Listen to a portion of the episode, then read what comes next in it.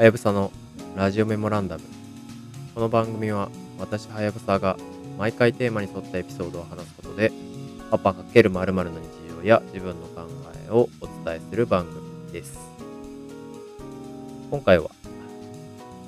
無印良品と私というテーマで話してみようと思います。で、今回はですね、新型大人ウイルスのコミュニティで生まれた読書感想企画という内容も加味してお話を進めていこうと思います。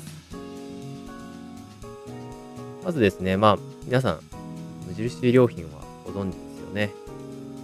シンプルな文房具、収納用具から洋服まで、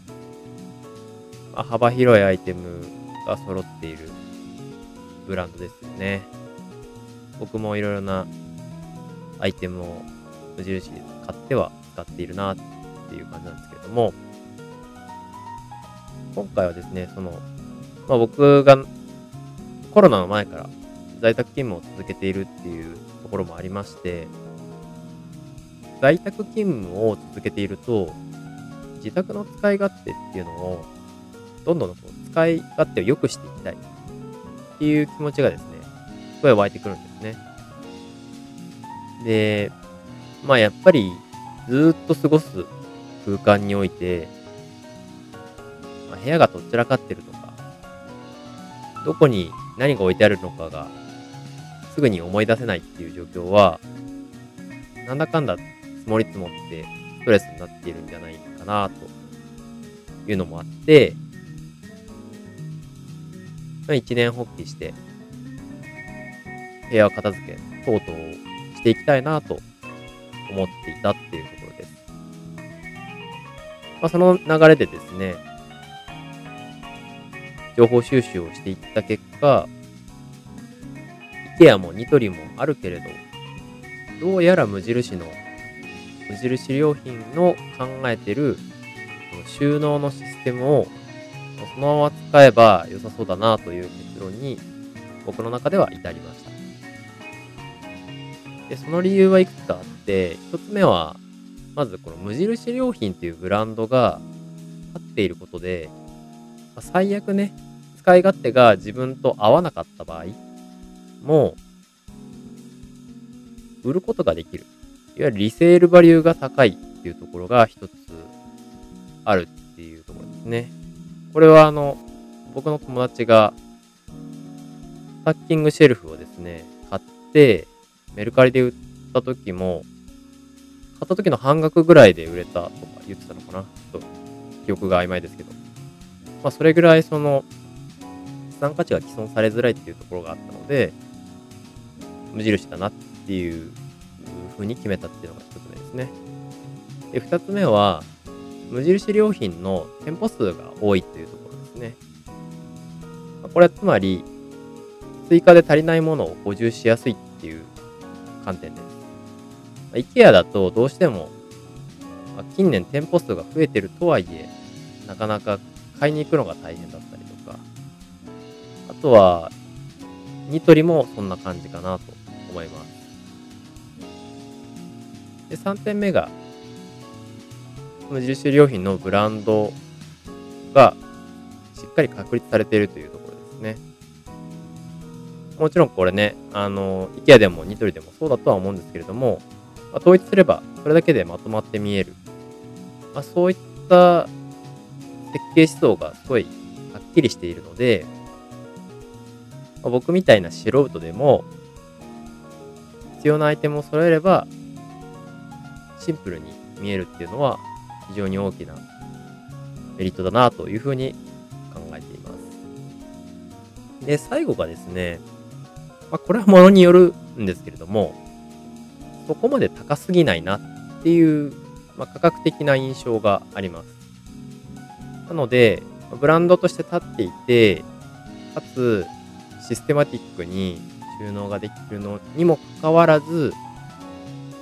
価格がそこまで高くないっていうところが、やっぱり無印良品の強いところなのかなというふうに考えて、僕は、なんだろうな、デザインに対するこだわりはそこまでなかったので、無印良品という選択をしました。で、まあそのタイミングでですね、いろいろと無印良品のアイテムを使った収納本っていうのも読みまして、一番まとまってたのは、気がつけばずっと無印良品でした。梶ヶ谷家の整理収納レシピという本でした。で、まあこれはですね、その梶ヶ谷さんっていう整理収納アドバイザーの方の、まあ、過去のですね、一人暮らしの時から、えー、結婚して、二人暮らしをして、さらに子供が生まれて、子供と一緒に暮らしているって言った、その時系列で、それぞれのケーススタディとして、どんな部屋を無印良品のアイテムを使って作っていったかっていうことをエッセイと一緒に紹介してくれているといったような本になります。で、まあこういう自分の今の生活のスタイルに合わせてどういうふうに無印良品のアイテムを使えばいいのかっていうのがとても簡潔にまとまっているので例えば子供の収納子供のおもちゃの収納をどうしようみたいなところを考えた時に梶ヶ谷さんの場合はこういうふうにしました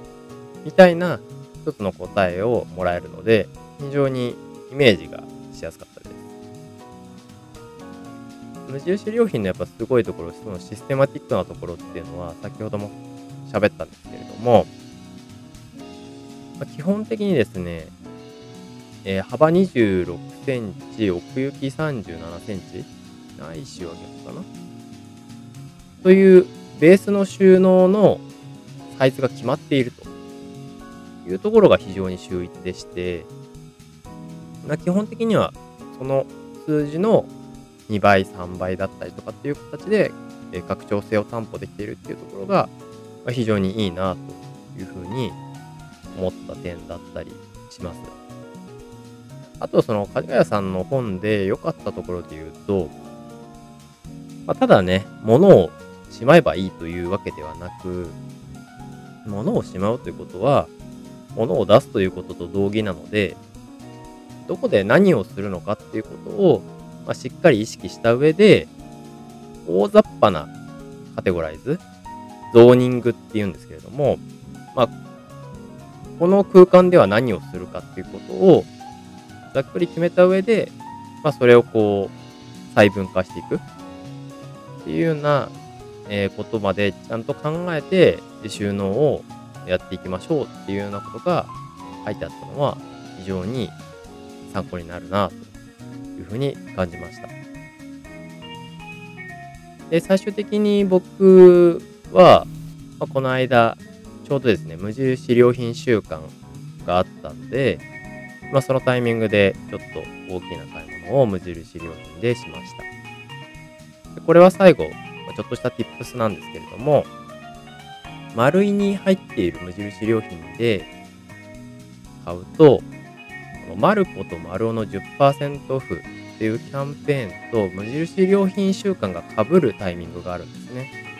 そうすると、えー、支払った額のトータル20%オフぐらいになるっていう、割と知られている裏技があるので、僕はわざわざ無印良品が入っている丸いに足を運んで、もろもろ手続きをしましたという話です。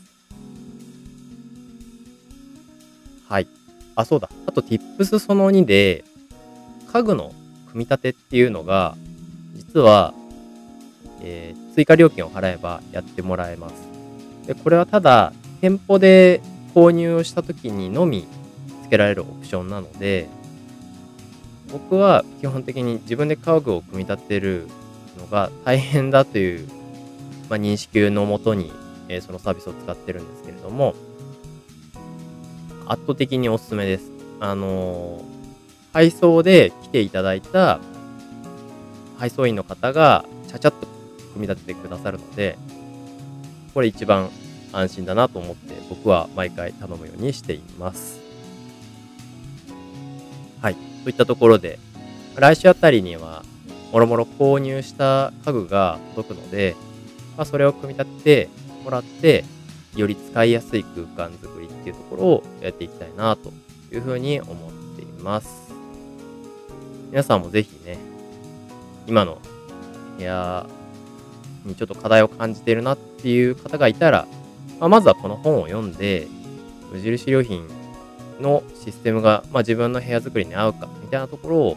考えてみてはいかがかなと思います。ご意見やご感想があればぜひ送ってください。ツイートの場合はカタカナでハッシュタグラジメモとつけてもらえたら嬉しいです。それでは今回のラジオメモランダムはこの辺で。See you again.